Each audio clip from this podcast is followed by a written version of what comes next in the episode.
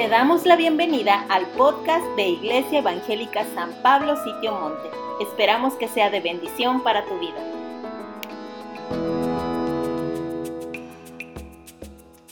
Señor, nos disponemos a escuchar tu palabra, a recibir tu palabra con toda humildad, con todo nuestro corazón. Estamos aquí para adorarte, estamos aquí para bendecirte Estamos aquí para darte toda la gloria y toda la honra y toda la alabanza. Estamos aquí para ti, Señor, para tu gloria. Vivimos para tu gloria, nacimos para tu gloria, fuimos creados para adorarte. Y hoy te adoramos y te adoramos también al escuchar tu palabra, al recibir tu palabra, al creer tu palabra, al abrazar tu palabra, Señor, al vivir tu palabra. Que este tiempo de escuchar tu palabra sea un tiempo de honrarte también, Señor, con nuestra atención, con oír, pero no nada más oír, sino oír con fe. Que cada persona que está aquí presente el día de hoy, cada persona que está viendo en línea y cada persona que vea la transmisión en el futuro pueda escuchar con fe tu palabra. En el nombre de Jesús. Amén.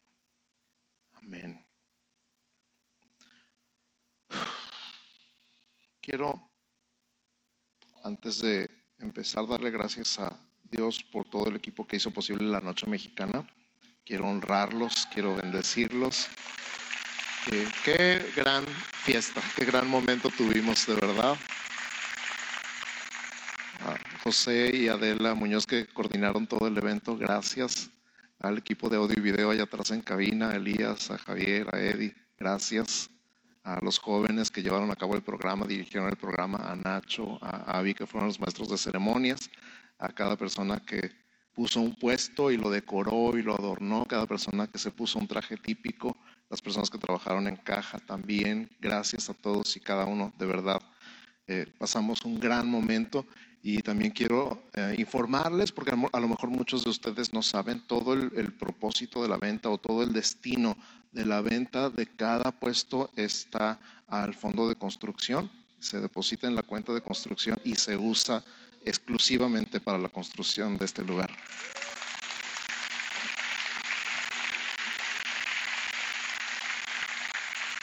Entonces, juntos podemos reunir un poquito más de 30 mil pesos que se depositan a la cuenta de construcción y que se van a poder usar en todo lo que nos falta, porque todavía nos falta un chorro.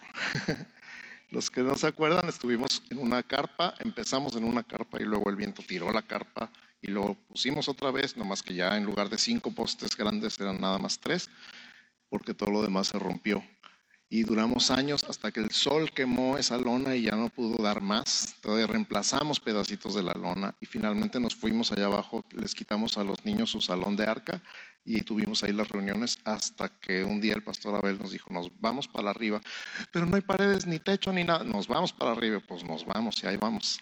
Y los que se acuerdan, los que les tocó, había que venir con ropa como si fueran a la nieve. Ahí decían los vecinos, mira, los vecinos van a la nieve, ¿no? ¿Cuál nieve? Van a la iglesia y corría el aire y llegaba la lluvia y váyanse donde puedan. Acá abajo en el comedor tuvimos reuniones y todo. Y seguimos y seguimos y seguimos.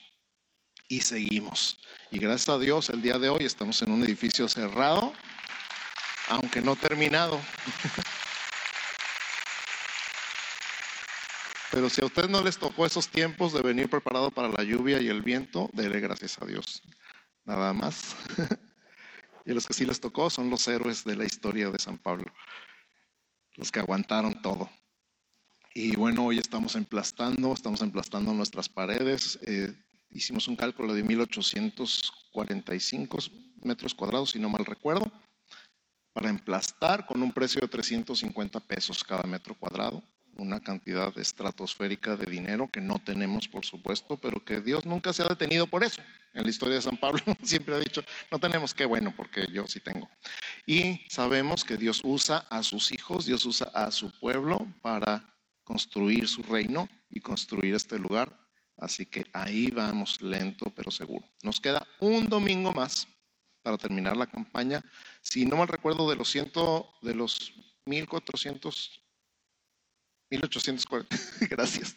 De los 1845 metros llevamos como 130, 150. O sea que tienen un domingo para sacar sus ahorros y traerlos aquí. Y no estoy diciendo que todos sus ahorros, no estoy diciendo que si no se ha animado, si todavía lo está pensando, todavía tiene oportunidad, ¿sale? Y el resto pues vamos a ir viendo. Sé, sé, que sé, que sé que Dios va a proveer y no nos echamos para atrás, para atrás ni para agarrar vuelo. Más lo de la kermesa, así es. y bueno, vamos a recordar nuestra serie de septiembre, se llama Cultura de la Iglesia. ¿Cómo se llama la serie? Así es, y nuestro primer domingo se llamó La Esencia de la Iglesia. ¿Cómo se llamó? Gracias, qué bueno que contestan. Me da mucho gusto que contesten, significa que están poniendo atención.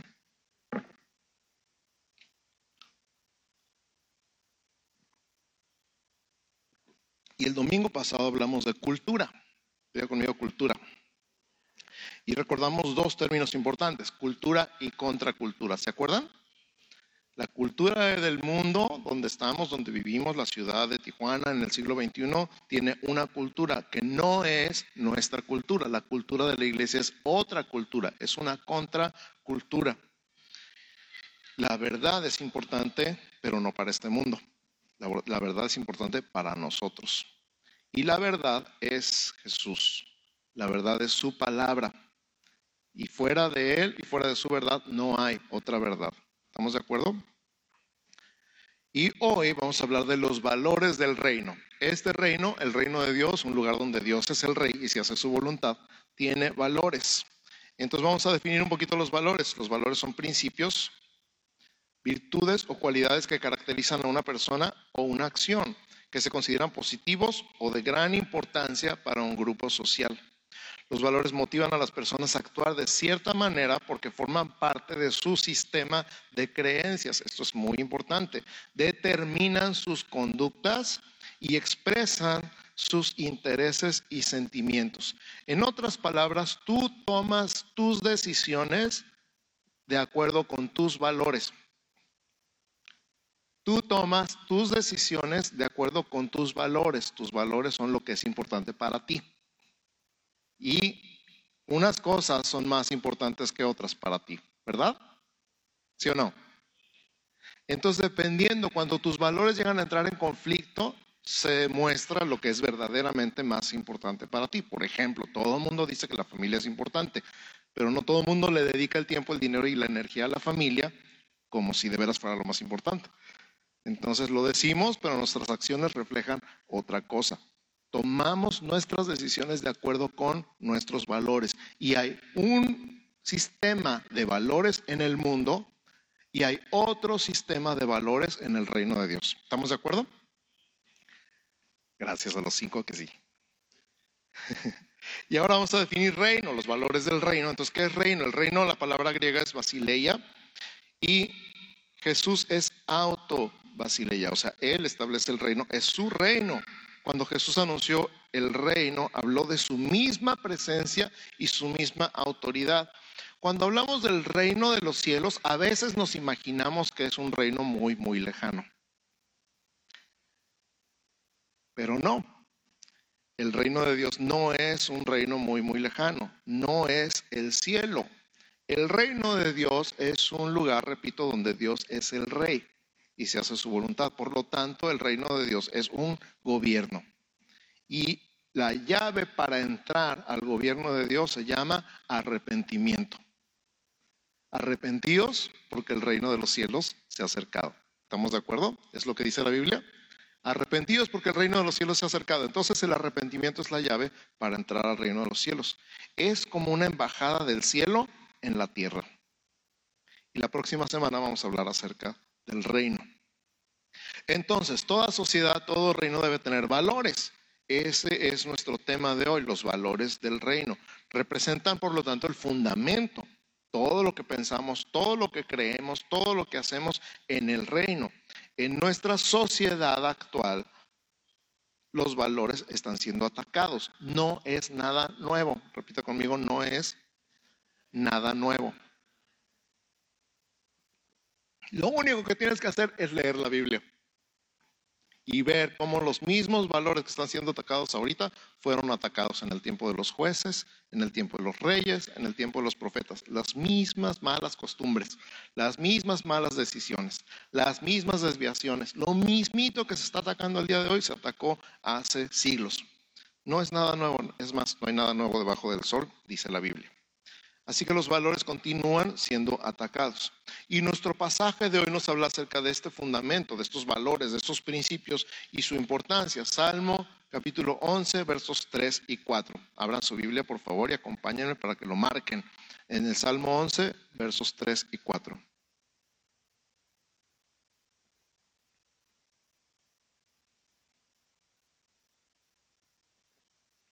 ¿Ya lo tienen?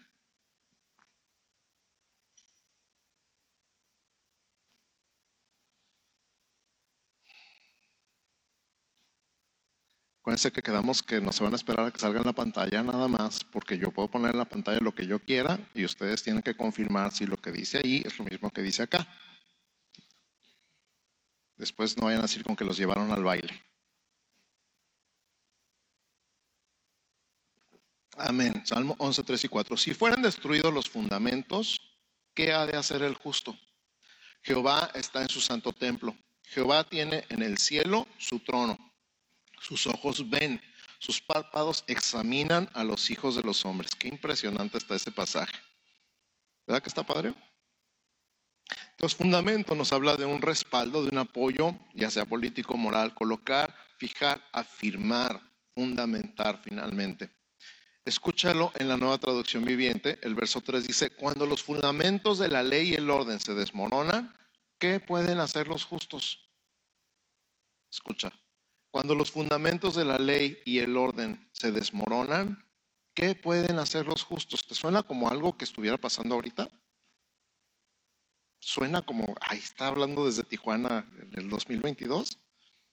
Cuando los fundamentos de la ley y del orden se desmoronan, ¿qué pueden hacer los justos? Pero no olvidemos que el Señor está en su santo templo. El Señor aún gobierna desde el cielo. Qué padre está esta traducción. El Señor aún gobierna desde el cielo. Dios observa de cerca a cada uno y examina a cada persona sobre la tierra. Entonces, cuando nosotros vemos un sistema de valores en el mundo contrario al sistema de valores del reino de los cielos, ¿qué podemos decir? Los fundamentos, los valores del reino de Dios están siendo golpeados y atacados continuamente por el sistema de cultura del mundo. ¿Se acuerdan? Los medios de comunicación, las redes sociales. ¿Y qué nos queda? Recordar que Dios sigue en el trono. Que Dios sigue sentado en el trono, que Él sigue siendo rey de reyes y señor de señores y que Él sigue examinando a cada persona que camina sobre la tierra. Nada se le escapa. Nada se le pasa. Él está al tanto de todo. La semana pasada veíamos que la generación en la que vivimos es individualista, ¿se acuerdan? Yo solito aquí. A mí déjenme a mí con mi teléfono y nadie me moleste. Eso quiere decir que la autoridad decide en cada individuo, o reside, perdón, en cada individuo. Cada quien decide qué es bueno y qué es malo. Eso es parte del individualismo. Como cada cabeza es un mundo, la verdad como la moral son relativas porque es la persona misma la que decide lo que está bien y lo que está mal, y en su realización lo único que importa. Algo que decía yo la semana pasada era, es que yo no siento que estoy mal. ¿Se acuerdan? Es que yo no siento que estoy haciendo mal. ¿Quién ha escuchado esas palabras? Mira, es que yo no siento, y pues eso no tiene nada que ver con sentir, tiene que ver con lo que dice la palabra de Dios. No sentir es como si tienes la cara sucia. Ay, yo no siento. no importa, vete al espejo. Pero el mundo así enseña. Si tú sientes que estás bien, lo que te haga feliz, no importa que sea arruinarle la vida al prójimo. En los últimos años hemos experimentado cambios masivos y rápidos.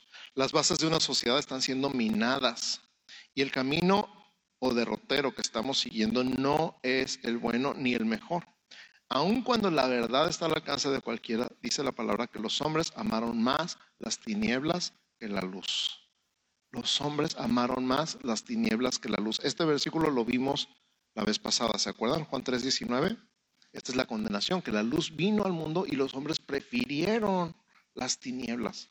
Ahora tú dices, ¿cómo es posible que alguien prefiera las tinieblas a la luz? Fácil, porque sus obras eran malas. Yo no quiero que mis obras salgan a la luz, dicen estas personas, mejor me escondo. ¿Dónde? En las tinieblas, como si de verdad las tinieblas pudieran encubrir de Dios. Pero esa es la mentalidad de preferir las tinieblas que la luz. La sociedad en la que estamos viviendo también es una sociedad anti-valores. La revolución moral en que estamos viviendo, el resquebrajamiento que estamos viviendo en estos últimos años es el producto de algo que surgió hace décadas. No es nada nuevo, repito e insisto. Pero vemos con asombro sacudir las bases morales que habían sustentado a la sociedad por cientos de años un cambio masivo drástico a nivel del fundamento, bases de la sociedad, de cómo se sostiene una civilización, pues las leyes antes estaban basadas en la palabra de Dios, en principios bíblicos, aunque no fueran creyentes. Ahora ya no es así, ¿verdad? El mundo vive de capital prestado porque tiene que tomarle al cristianismo los valores que el cristianismo promueve para poder vivir en una vida ordenada, en una sociedad ordenada y viviendo una vida que tenga sentido. Porque es imposible que una sociedad como la nuestra pueda sostenerse en desarrollo y florecer con las bases sociales que se están sentando hoy. Te voy a poner un ejemplo. ¿Cuántos han estudiado o se acuerdan cuando vieron en la escuela alguna vez, ahí en su telaraña cerebral, algo de las culturas griega y romana? ¿Por qué la decadencia de las culturas griega y romana? ¿Quién me dice? Por la inmoralidad. Fácil. No me creen. estaban apartados de Dios. Empezaron con unas leyes razonables, vamos a decir así. De hecho, todas las leyes del mundo antiguo tenían cierta semejanza con los diez mandamientos.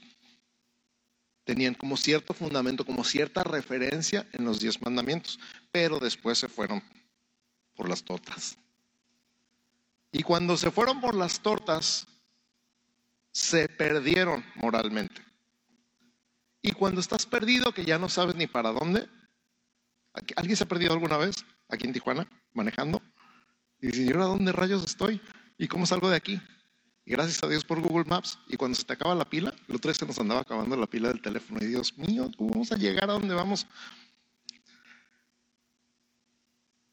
Se te pierde la brújula, se te pierde el GPS.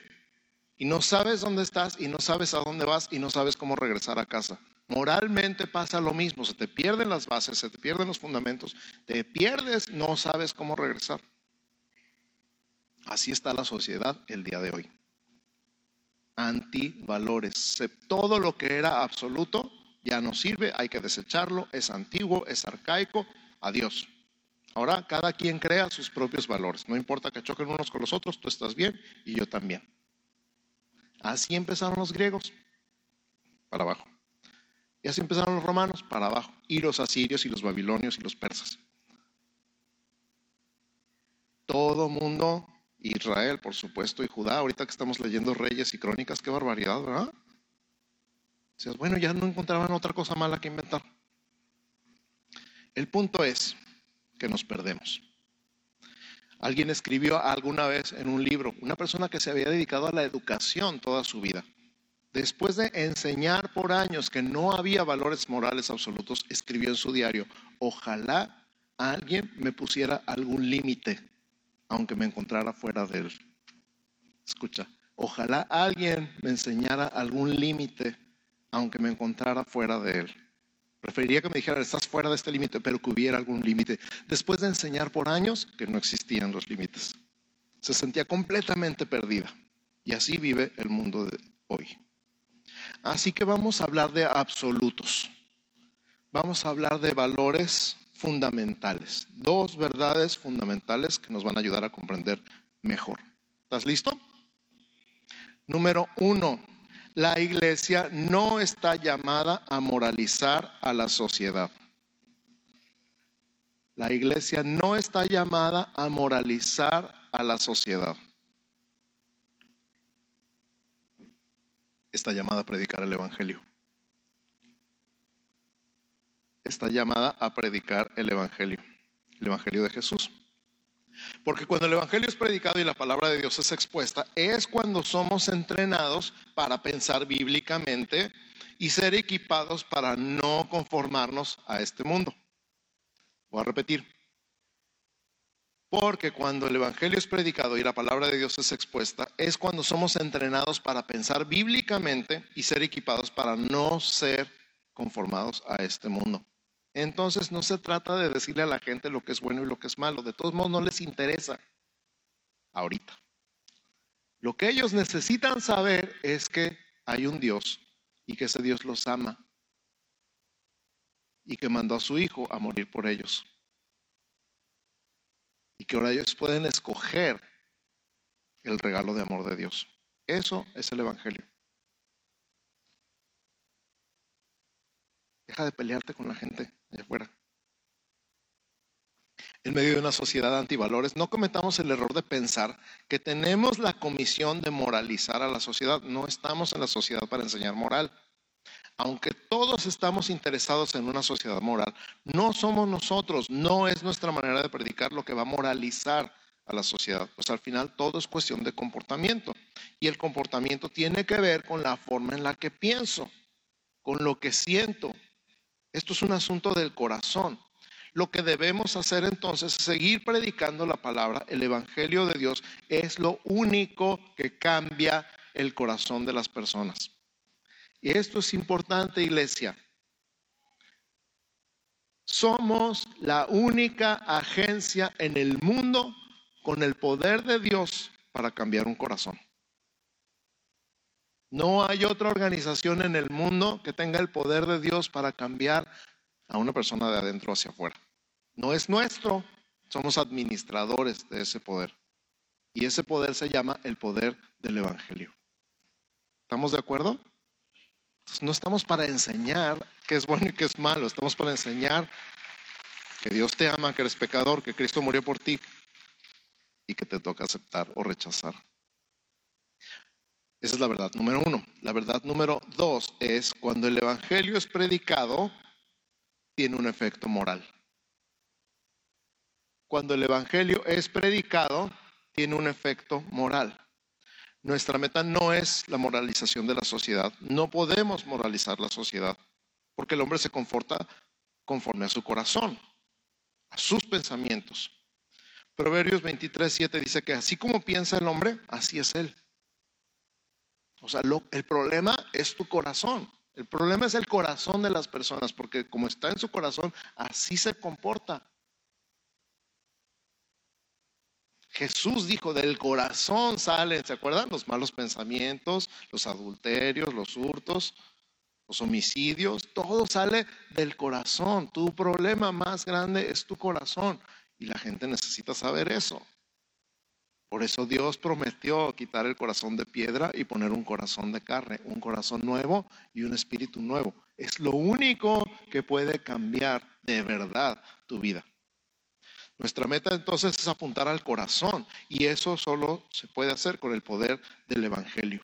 El Evangelio son las buenas noticias de Dios y no son cualquier noticia, cualquier buena noticia. Esta buena noticia tiene el poder, la fuerza la influencia suficiente para cambiar la existencia de quien la escucha. No me avergüenzo del Evangelio porque es poder de Dios para salvación. ¿Se acuerdan? Entonces es el Evangelio de Jesús lo que provoca la transformación del corazón. Son buenas noticias, buenas nuevas. Eso es el significado de la palabra Evangelio. Evangelio son buenas noticias, literalmente. ¿Cuál es la buena noticia? Que Cristo murió por nuestros pecados y que resucitó de los muertos. Cristo no solo vino a predicar el Evangelio, sino que vino a que hubiera un Evangelio que predicar. Esa frase está buena, apúntala. Te la repito. Cristo no vino a predicar el Evangelio solamente, sino que vino a que hubiera un Evangelio que predicar. O sea, sin Jesús no hay Evangelio. Punto. ¿Estamos de acuerdo? Algunos tienen cara de cargando, procesando. Como dentro de 20 minutos van a decir, ¡ah! No, no es cierto, no se crean. Dos citas, 1 Pedro 3.18 y 1 Corintios 15, 3 y 4. 1 Pedro 3.18 y 1 Corintios 15, 3 y 4. ¿Ya las apuntaron? Primera de Pedro 3.18 y Primera de Corintios 15, 3 y 4. ¿Las tenemos en pantalla? Yo ni pregunté. ¿Sí? Primero Pedro 3:18 dice, porque también Cristo padeció una sola vez por los pecados, el justo por los injustos. Wow. Para llevarnos a Dios, siendo a la verdad muerto en la carne, pero vivificado en el Espíritu. Algo muy importante, súper, súper, súper, súper, súper importante que quiero que sepas. Cristo murió por los injustos. El problema de los fariseos de los escribas, y los intérpretes de la ley, es que se creían justos. Ellos creían que eran tan buenos y que cumplían la ley al pie de la letra que ellos no necesitaban un Salvador. No cometas ese error de creerte tan bueno que no necesitas a Jesús. Hay mucha gente en el mundo hoy en día que se cree tan buena que no necesita a Jesús. Pero Cristo murió por los injustos. Más vale que te pongas en el lugar correcto no, no, gracias, yo puedo salvarme solito. Mm, buena suerte con eso. Y 1 Corintios 15, 3 y 4, que dice, porque primeramente os he enseñado lo que asimismo recibí, que Cristo murió por nuestros pecados conforme a las escrituras. Harías bien en aprenderte ese versículo. Y que fue sepultado y que resucitó al tercer día conforme a las escrituras. Entonces, Cristo murió por nuestros pecados, fue sepultado y resucitó al tercer día. Todo conforme a las escrituras, porque todo estaba profetizado. Muchos siglos de anticipación. Eso, amigos, hermanos, es el Evangelio. Por eso es tan importante, repito e insisto, que sepas que eres pecador. Por eso es tan importante que el mundo sepa qué onda con el pecado. No porque los juzguemos y critiquemos y les pongamos el dedo y les llamemos pecadores, sino porque este sistema de valores nuevo del mundo dice, nadie es pecador. Cada quien tiene su verdad, cada quien tiene su bondad, cada quien tiene su propia justicia. Y entonces Jesús, ¿para qué? Esto es un cambio de paradigma radical. Si no existe la maldad, no existe el pecado, no existe la salvación. Este es el meollo del asunto, del ataque a los valores del reino. Este es el meollo del asunto. Si no soy malo, no necesito perdón. Escúchalo y escúchalo con atención porque lo vas a ver lo vas a ver en Netflix, lo vas a escuchar en Spotify, lo vas a ver en la tele, por cable o abierta. Una y otra vez, ay, qué mala la gente que nos juzga y nos critica porque yo no soy malo. Y si yo no soy malo, no necesito salvación, no necesito perdón, no necesito gracia. Pero Cristo murió por los injustos. Interesante, ¿no? Muchos cristianos piensan que podemos estar tranquilos en nuestra burbuja y dejar tranquilos a todos los grupos sociales con sus ideologías de género, de aborto, las agendas ocultas para derrocar a la familia, etcétera, etcétera, etcétera. Dejando que ellos sigan adelante con lo que ellos tienen planeado hacer. El problema es que para cuando despertemos del sueño, vamos a estar en una pesadilla. No nos podemos esconder en una burbuja. Dios no ha perdido ni perderá el control. Di conmigo, Dios no ha perdido ni perderá el control. A Él no se le escapa nada. Él siempre tiene la respuesta. La revolución moral o la corrupción que siempre ha existido, como ya vimos en el pasado en la historia, Dios tiene la respuesta. Dios siempre tiene la respuesta. Gracias a Dios que siempre tiene la respuesta. En conclusión, el mal no prevalecerá. Segunda de Pedro 1, 3 y 4. Toma nota. Segunda de Pedro 1, 3 y 4. Me encanta este pasaje, me encanta, me encanta, me encanta. Ya lo hemos predicado alguna vez, lo has escuchado, lo vas a reconocer. Como todas las cosas que pertenecen a la vida y a la piedad nos han sido dadas por su divino poder mediante el conocimiento de aquel que nos llamó por su gloria y excelencia, por medio de las cuales nos ha dado preciosas y grandísimas promesas para que por ellas llegases a seis participantes de la naturaleza divina, habiendo huido de la corrupción que hay en el mundo a causa de la concupiscencia. Creo que hay algunas palabras ahí que no usamos en el idioma español, ¿verdad? Actual. Yo sé, porque he platicado con algunos de ustedes, que para ustedes esto suena igual que el Quijote de la Mancha. ¿Quién sabe qué dijo? Vamos a, definir una sola palabra, concupiscencia. Concupiscencia significa poner el corazón en algo, un deseo carnal, avaricia, pasión por lo prohibido. mi propia definición de concupiscencia es las ganas de pecar que te dan aunque nadie te tiente. Hace poquito hablaba con un grupo de muchachos y les decía, no es lo mismo que te pongan la dona enfrente y dices, ay, esa dona se ve tan buena. Yo tengo un problema con las donas, por eso me alejo de ellas lo más que puedo. Aunque de vez en cuando, el 15 de septiembre, fui al Calimax y había donas de colores de la bandera y caí.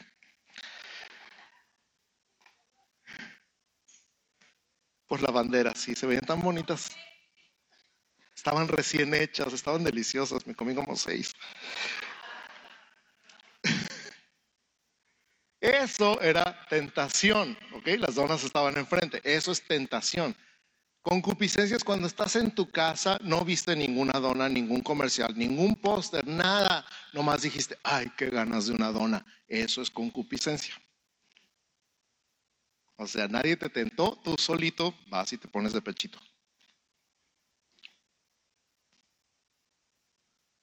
Y dice que a causa de la concupiscencia hay que huir de la corrupción en el mundo. ¿De acuerdo? Ahí te va otra versión, mismo pasaje, una versión diferente. Todo lo que implica una vida que agrada a Dios nos ha sido otorgado milagrosamente al conocer personal e íntimamente a aquel que nos invitó a Dios. La mejor invitación que hemos recibido también se nos dieron promesas absolutamente fabulosas para transmitirles. Sus boletos para participar en la vida de Dios después de que le dieron la espalda a un mundo corrompido por la lujuria. Qué padre versión. ¿Se entiende mejor? Sí, lo voy a repetir. Todo lo que implica una vida que agrada a Dios nos ha sido otorgado milagrosamente al conocer personal e íntimamente a aquel que nos invitó a Dios. La mejor invitación que hemos recibido.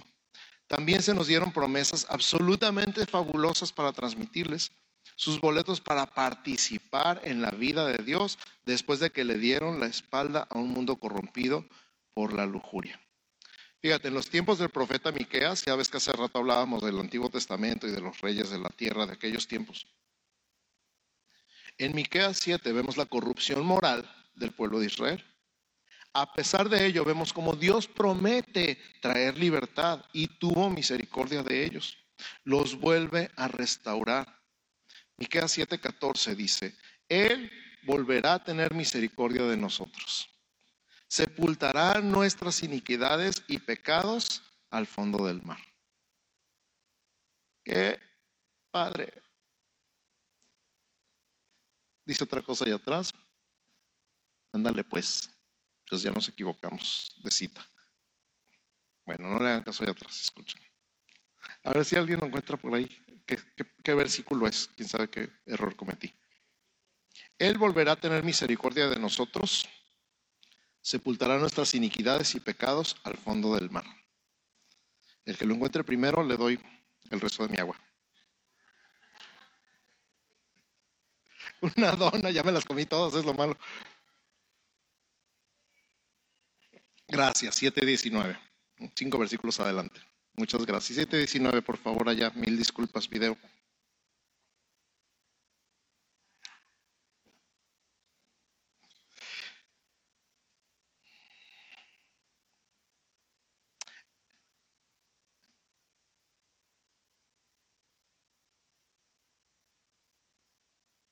Más o menos para que te des una idea.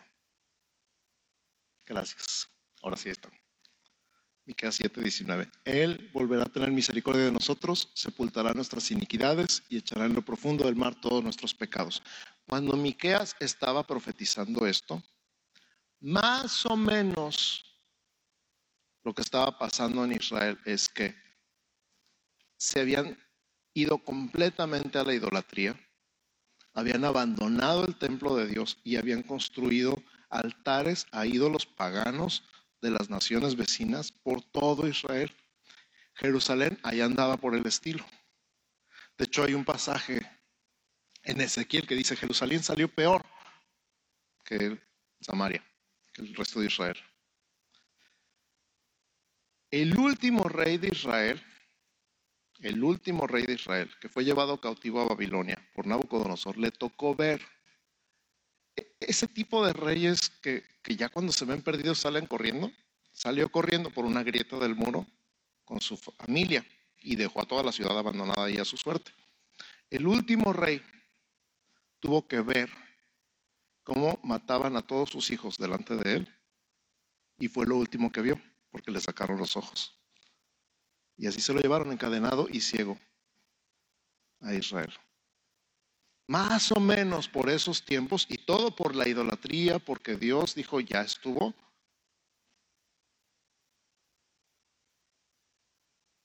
En ese tiempo, Miqueas estaba diciendo esto. Él volverá a tener misericordia de nosotros. ¿Qué contexto, no? Estaban en la hora más oscura en la historia de la nación.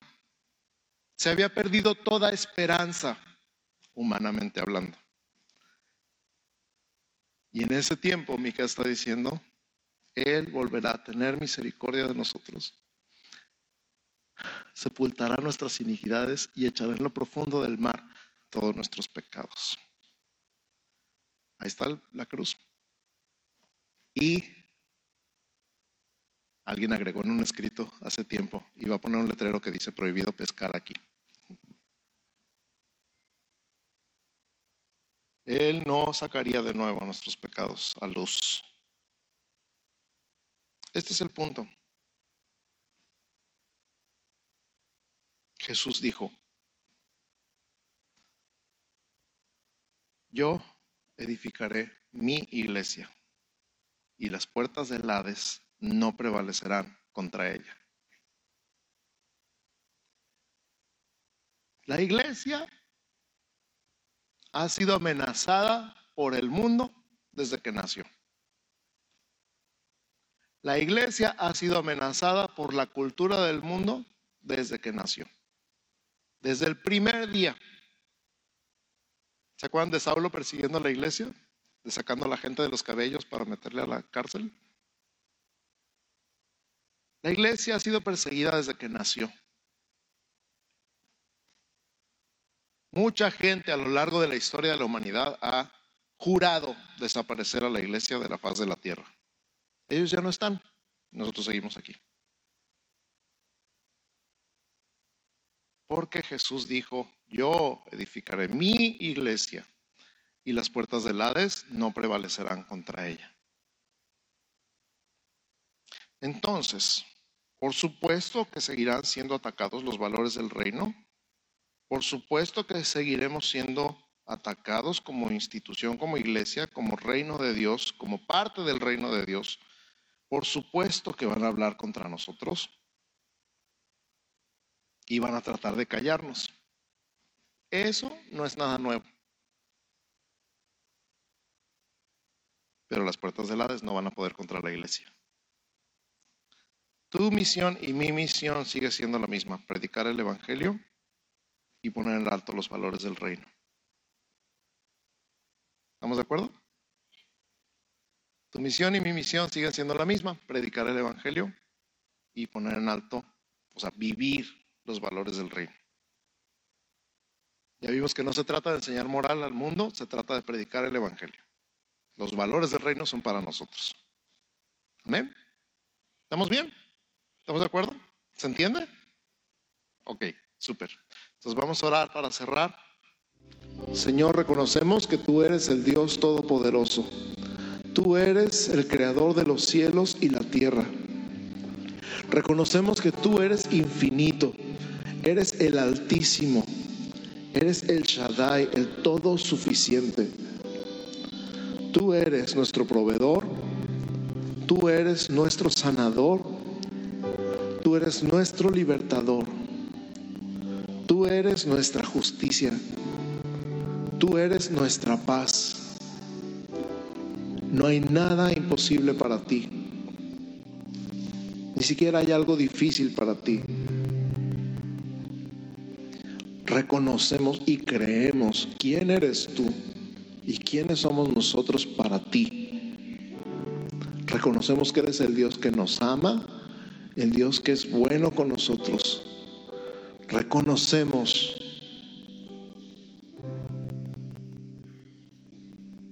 que somos tus hijos y que tú eres nuestro Padre y que tú tienes cuidado de nosotros. Y al mismo tiempo, Señor, reconocemos que en algunas ocasiones hemos confiado en nosotros mismos, en nuestra propia sabiduría, en nuestra propia fuerza, en nuestro propio trabajo, en nuestro propio dinero. Reconocemos que hemos dependido de nosotros mismos y no de ti. Y en este momento, Señor, nos arrepentimos de confiar en nosotros mismos y decidimos poner nuestra confianza en ti. Así que si tú ahí donde estás tienes un problema de salud, en este momento di gracias Señor porque tú eres mi sanador. Eres el Dios todopoderoso que me ama, que eres bueno y que se preocupa por mí. Gracias porque eres mi sanador. Y en este momento, Señor, quito mi confianza de la sabiduría humana, de los médicos, de las medicinas. Me seguiré tomando mi medicina, pero confiando en ti. Mi confianza está en ti porque tú eres mi sanador. Si tú tienes un problema económico, di gracias Señor porque tú eres mi proveedor. Gracias Señor porque tú eres el Dios Todopoderoso, el Altísimo, que me provee todo lo que necesito conforme a tus riquezas en gloria.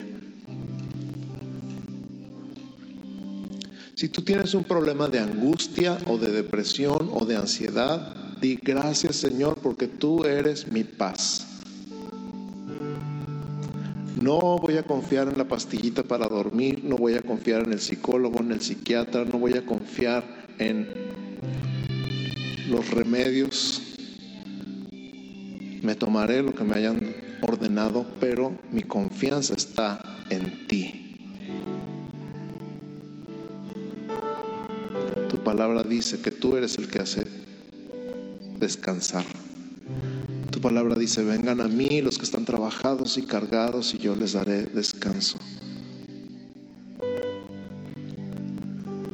Si tú tienes un problema relacional, un problema de, de un pleito, con alguien de la familia, con alguien del trabajo. Di gracias Señor porque tú eres mi justicia. Dile gracias Señor porque tú eres mi justicia. Sabes todo, tú ves todo.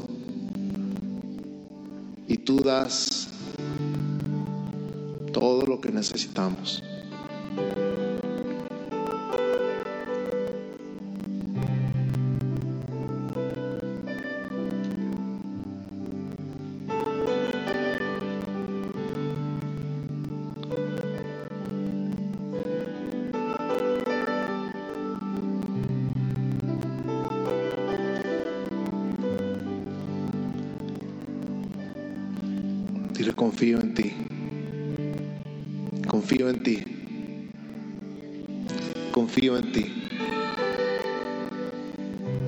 Y ahora, Señor, ponemos todas las peticiones que están en esa caja. Todas las necesidades que están en esa caja las ponemos delante de ti, las levantamos delante de ti, Señor sabiendo que tú eres el Dios Todopoderoso, el Creador de los cielos y la tierra, el Rey del universo, el Altísimo, el Soberano, el Dios infinito, que no se cansa, que no desmaya, el que tiene toda la sabiduría y toda la ciencia.